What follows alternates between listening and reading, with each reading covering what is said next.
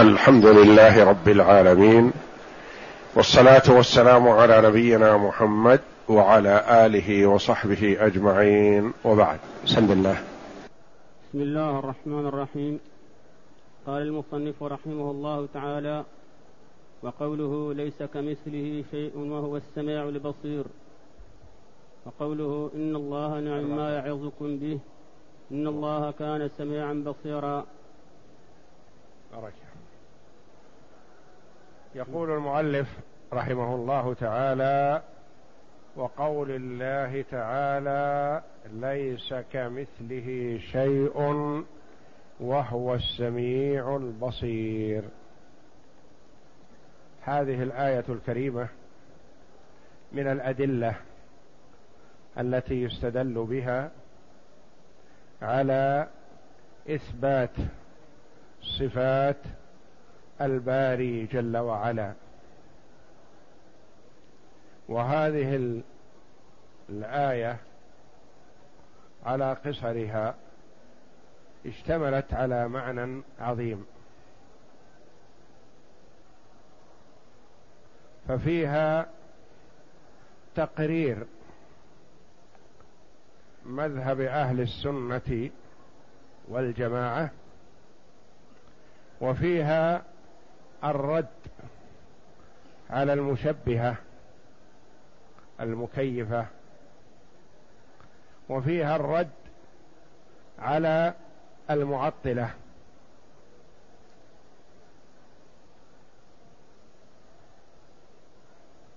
فقوله جل وعلا ليس كمثله شيء. هذا رد على المشبهة. الذين يشبهون الله بخلقه تعالى وتقدس. وفي قوله تعالى وهو السميع البصير رد على المعطلة الذين ينفون صفات الله جل وعلا أو يتأولونها.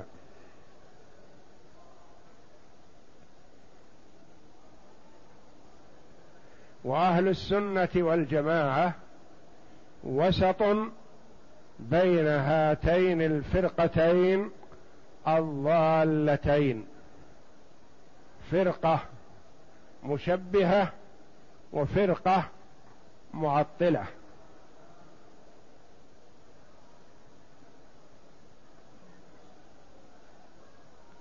فالمشبهة شبهوا الله بخلقه والمعطلة عطلوا الله من صفاته. المشبهة غلوا في الإثبات فتجاوزوا الحد. والمعطلة غلوا في التنزيه فتجاوزوا الحد. والغلو هو مجاوزة الحد في شيء ما.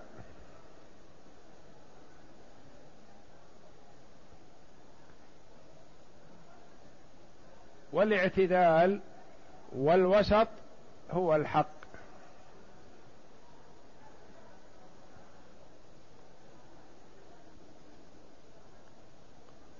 والفرقتان ضالتان. وأهل السنة والجماعة وسط بينهما.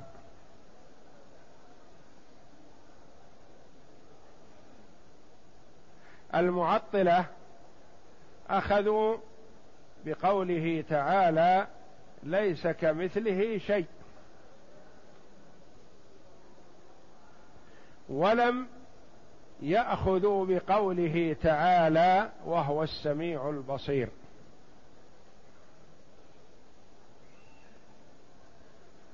والمشبهة أخذوا بقوله تعالى وهو السميع البصير. ولم يأخذوا بقوله تعالى ليس كمثله شيء. وأهل السنة والجماعة أخذوا بالآية بكاملها.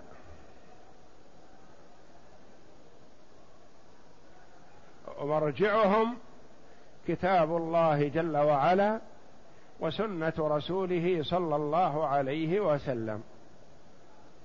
وفي هذه الآية الكريمة إثبات اسمين كريمين من اسماء من أسماء الله جل وعلا وهما السميع البصير. وتقرير ثلاث صفات من صفات الباري جل وعلا. إثبات اسمين وإثبات ثلاث صفات. كيف جاءت الصفة الثالثة مع أن الإثبات للأسماء اسمين؟ نعم. إثبات الاسمين السميع البصير. هذا واضح. إثبات الصفات السمع البصر. الثالثة من قوله ليس كمثله شيء. كمال صفات الله جل وعلا وتنزيه صفاته عن مشابهة المخلوقين. يعني عام في كل الأسماء والصفات. ليس كمثله شيء.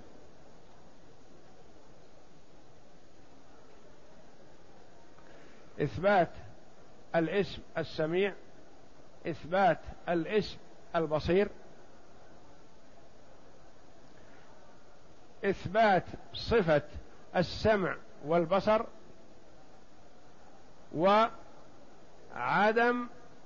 مشابهته للمخلوقين. ليس كمثله شيء. ثلاث صفات واسمين.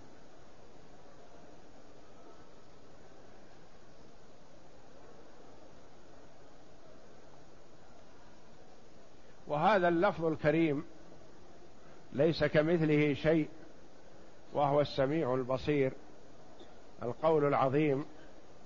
هذه قاعدة يرجع إليها في إثبات الأسماء والصفات وتنزيهها عن مشابهة صفات المخلوقين. فهو كلام عظيم اشتمل على معنى عظيم وهي قاعدة أساسية في إثبات الأسماء والصفات لله جل وعلا.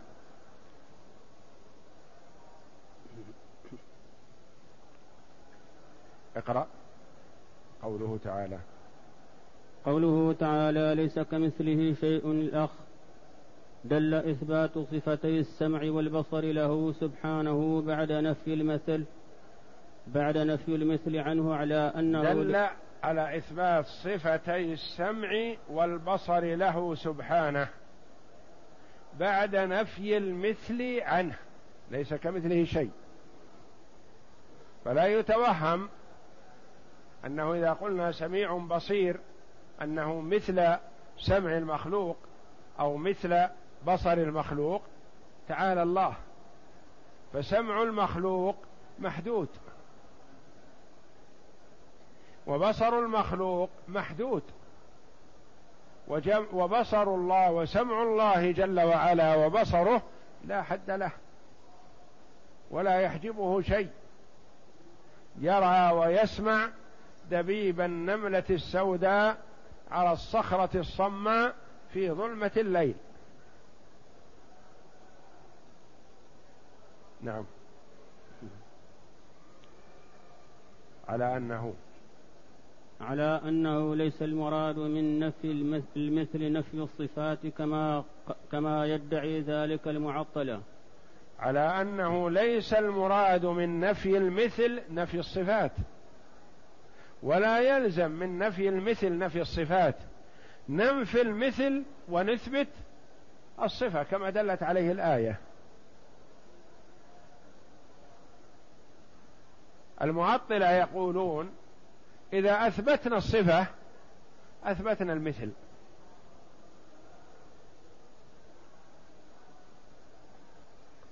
المشبهة يقولون نأخذ بقوله وهو السميع البصير. فنثبت الصفة ونثبت المثل.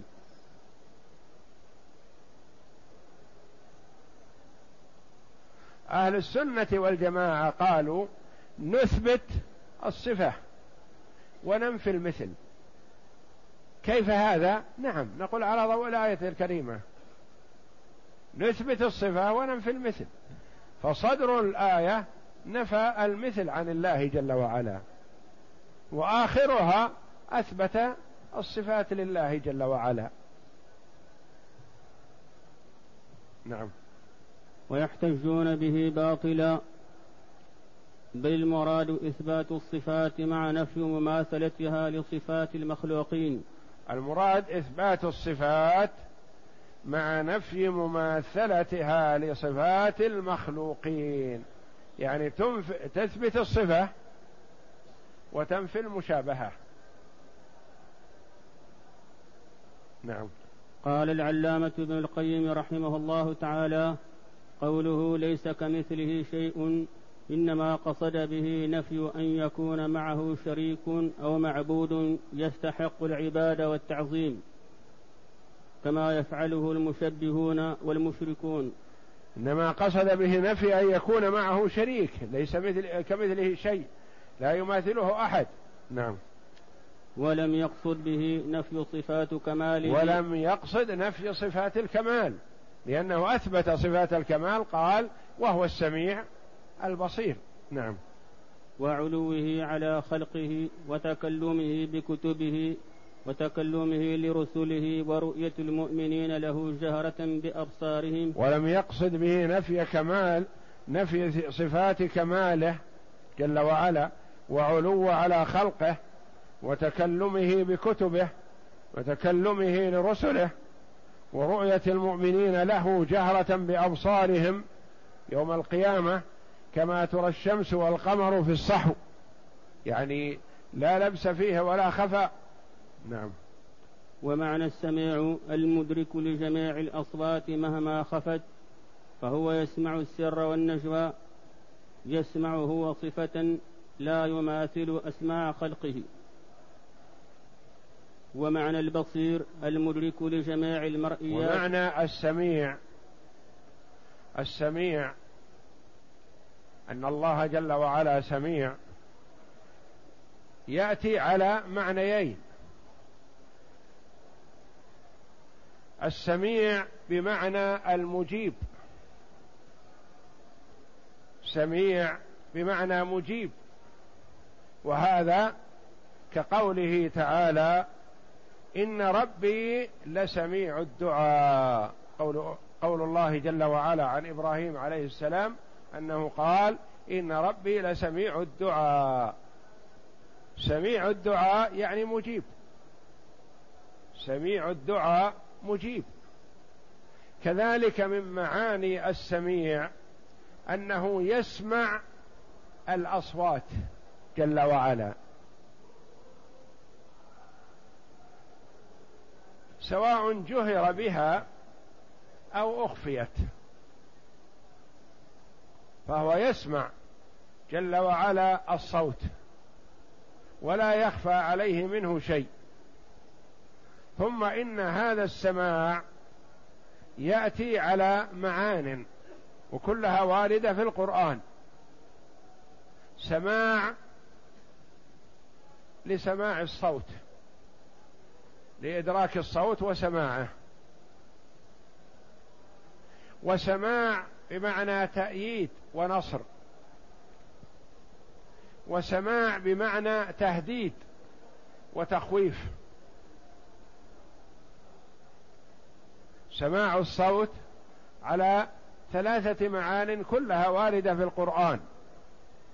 سماع للصوت للنطق سواء أسر به أو جهر.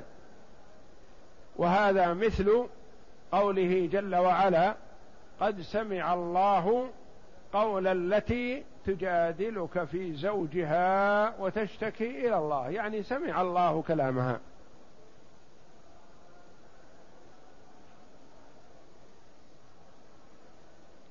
وسماع بمعنى مع سماع الصوت التأييد والنصر.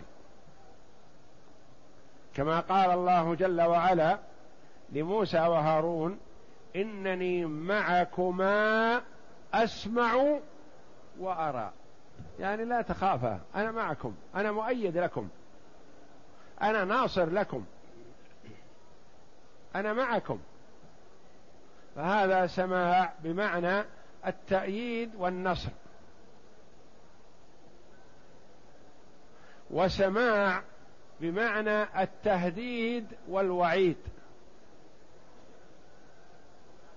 وهذا كقوله تعالى أم يحسبون أنا لا نسمع سرهم ونجواهم؟ بلى ورسلنا لديهم يكتبون. هذا سماع سماع صوت وإدراك للصوت مع شيء من التهديد والوعيد. أم يحسبون أنا لا نسمع سرهم ونجواهم؟ بلى يعني نسمع. نسمع سرهم ونجواهم نسمع ما يتناجون به ويتوعدهم جل وعلا على ذلك بأنه يسمع هذا وسيعاقبهم عليه. أم يحسبون أنا لا نسمع سرهم ونجواهم بلى ورسلنا لديهم يكتبون. هذا السمع سمع. بمعنى الإجابة إن ربي لسميع الدعاء. سمع مرادا به سماع الأصوات سماع الأصوات إدراك الصوت إدراك الصوت مع العناية والنصر والتأييد إدراك الصوت مع التهديد والوعيد. وكله وارد في القرآن. سماع بمعنى إجابة مجيب إن ربي لسميع الدعاء. سماع بمعنى إدراك الصوت قد سمع الله قول التي تجادلك في زوجها. سماع بمعنى التأييد والنصر إنني معكما أسمع وأرى. سماع بمعنى التهديد يأتي يتضمن التهديد والوعيد أم يحسبون أنا لا نسمع سرهم ونجواهم؟ بلى. يعني نسمع سرهم ونجواهم. وهذا وعيد. بلى. ورسلنا لديهم يكتبون.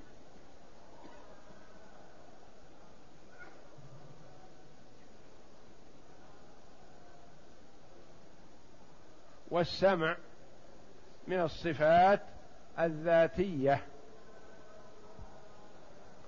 والسماع بمعنى التأييد والنصر ومثله الوعيد ومثله الإجابة إجابة الدعاء كلها صفات فعلية. صفة ذاتية إثبات صفة السمع لله جل وعلا. هذه ذاتية. في الذات الكريمة. إثبات السمع بمعنى إجابة الدعاء أو بمعنى التأييد والنصر أو بمعنى التهديد والوعيد كلها صفات فعلية.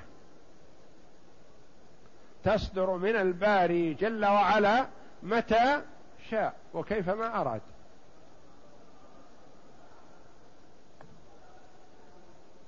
نعم.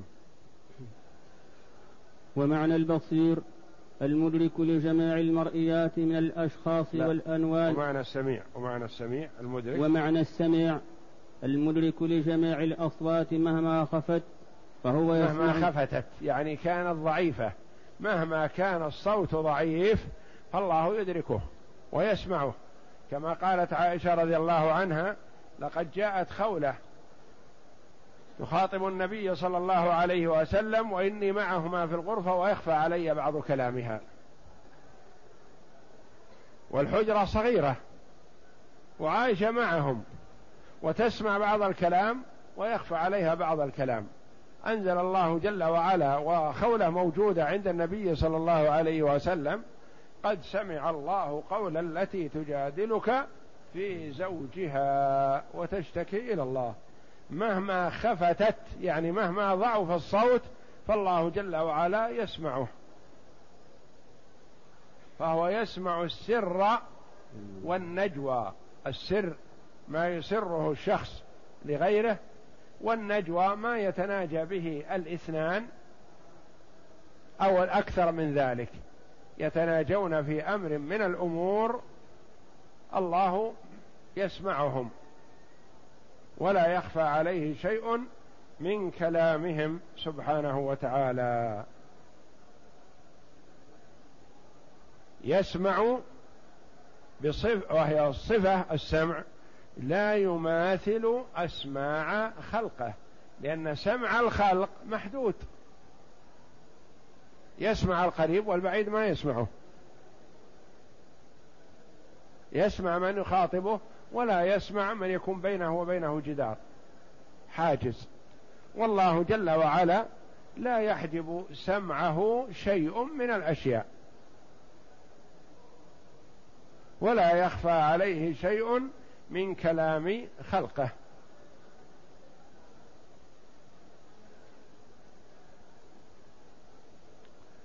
والبصير المدرك لجميع المبصرات يعني المرئيات. لا يحجب بصره جل وعلا شيء من الأشياء.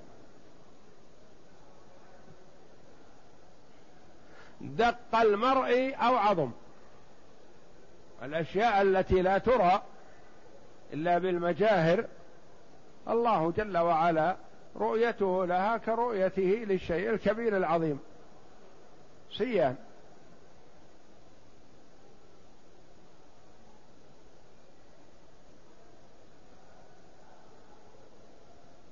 والبصير الأصل فيه الرؤية إدراك الرؤية للمبصرات.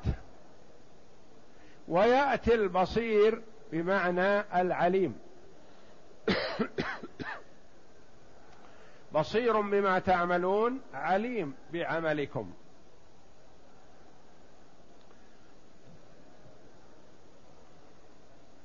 ومنه قول الله جل وعلا والله بصير بما تعملون. فيه معنى الإبصار والرؤية وفيه معنى العلم. يعني مدركه جل وعلا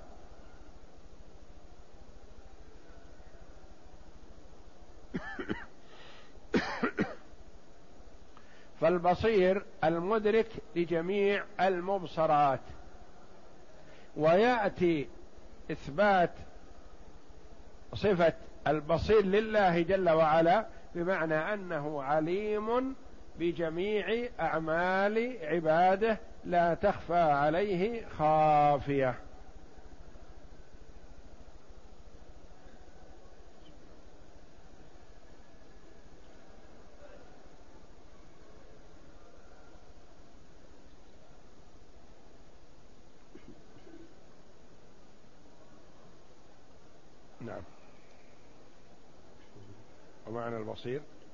ومعنى البصير المدرك لجميع المرئيات من الأشخاص والألوان مع ما لطفت مهما لطفت. مهما لطفت يعني صغرت. نعم. أو بعدت.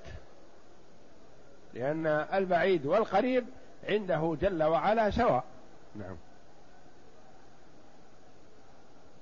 نعم.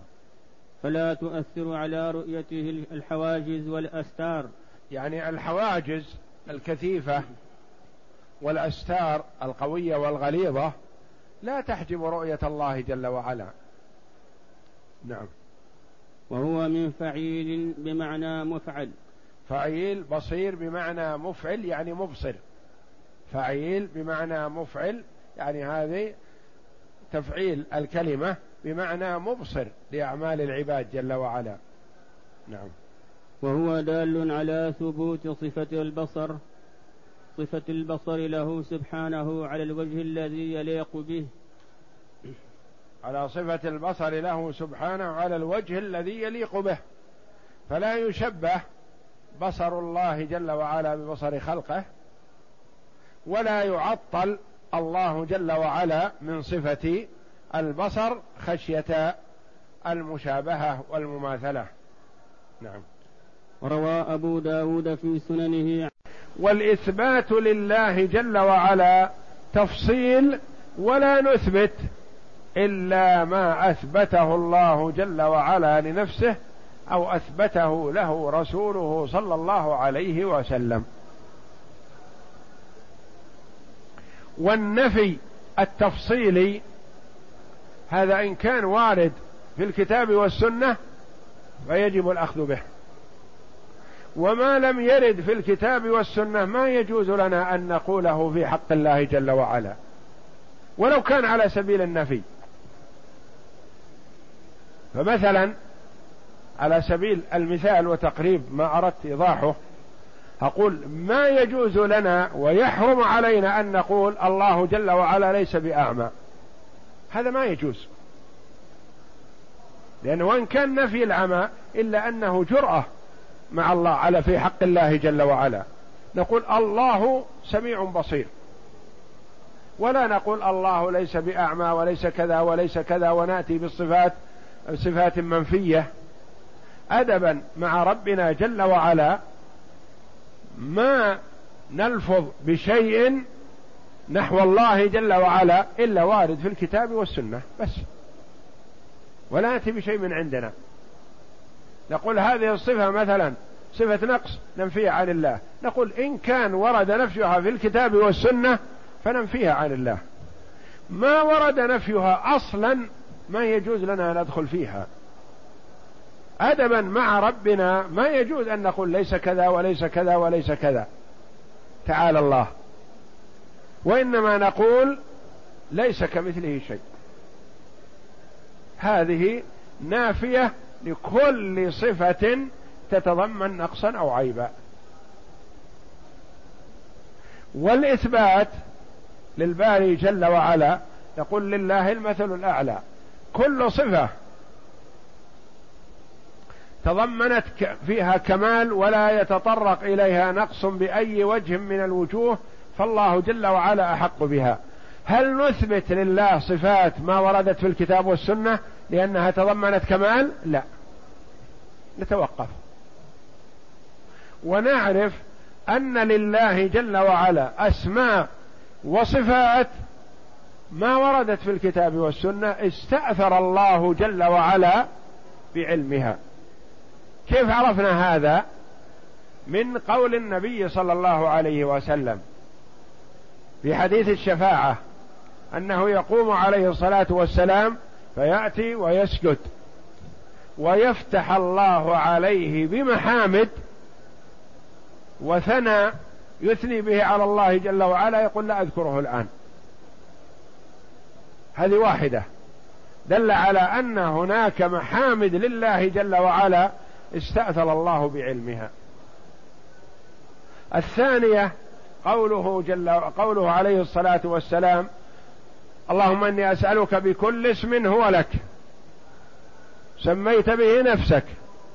أو أنزلته في كتابك. أو علمته أحدا من خلقك. أو استأثرت به في علم الغيب عندك.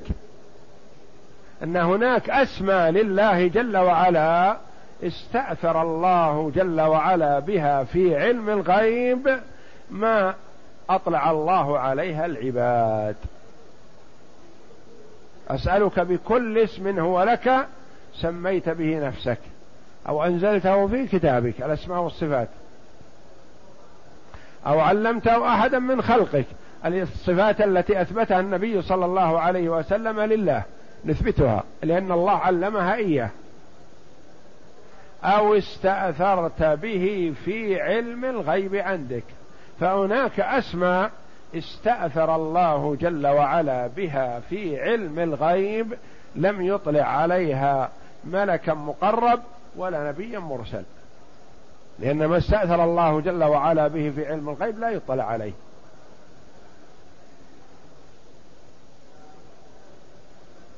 وعلينا الاهتمام بمعنى هذه الكلمة هذه الكلمات العظيمة واشتمالها على قاعدة عظيمة وركن أساسي من أركان مذهب أهل السنة والجماعة فهي قاعدة أساسية يرجع إليها في جميع الأسماء والصفات إثباتا ونفيا. كل صفة كمال لله جل وعلا أثبتها الله لنفسه نثبتها كما قال وهو السميع البصير. وكل صفة نقص نفاها الله جل وعلا عن نفسه نقول ليس كمثله شيء. والله أعلم. وصلى الله وسلم وبارك على عبده ورسول نبينا محمد وعلى آله